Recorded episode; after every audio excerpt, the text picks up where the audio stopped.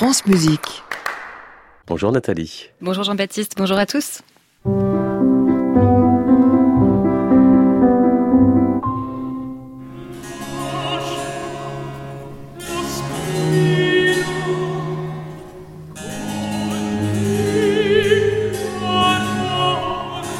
Et c'est le contre-ténor Carlo Vistoli que l'on entend ici, Nathalie, l'un des artistes invités du festival de l'EPO 2019. C'est en ce moment festival installé depuis 37 ans entre les murs de l'abbaye royale de l'EPO, à deux pas de la ville du Mans, dans la Sarthe. Et nous sommes là en plein cœur de la grande église de l'abbaye, une église bâtie au XIIIe siècle.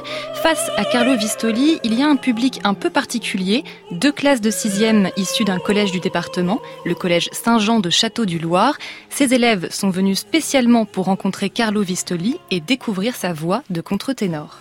C'est une voix d'homme plus aiguë que le ténor, qui est normalement la voix plus aiguë parmi le- les voix d'hommes. L'important pour moi, c'était de leur montrer que c'est comme une voix traditionnelle, seulement plus aiguë et qui s'occupe d'un répertoire un peu plus ancien que le bel canto ou la musique d'opéra du 19e siècle. C'est vrai que c'est impressionnant comment la voix est aiguë. Euh, ça va, c'est bien, mais sauf que c'est aussi pas la même musique qu'on écoute tous les jours.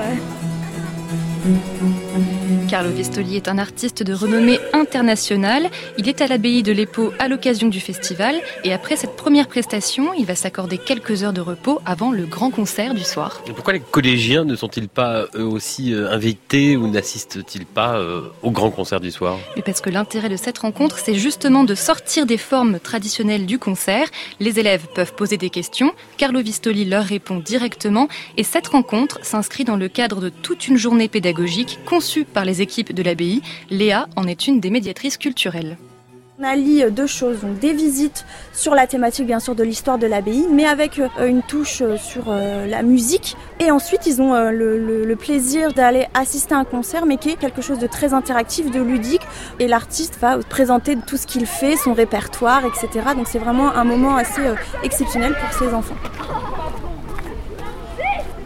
L'abbaye de l'Épau a été fondée il y a près de 800 ans par la reine Bérangère de Navarre. Aujourd'hui, elle est une propriété du département de la Sarthe qui l'a rachetée en 1959. Quand le département va arriver, ils vont vraiment entamer des grandes phases de restauration pour redonner vie à ce lieu euh, qui est maintenant l'une des plus belles abbayes cisterciennes de France, euh, dans laquelle certes il n'y a plus de moines, mais euh, subsiste toujours une ambiance très particulière et avec des événements culturels, des concerts, etc.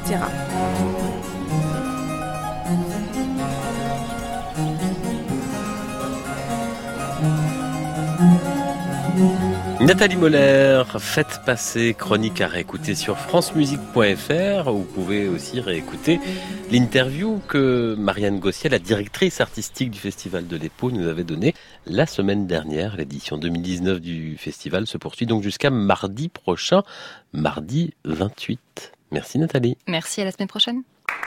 À réécouter sur francemusique.fr.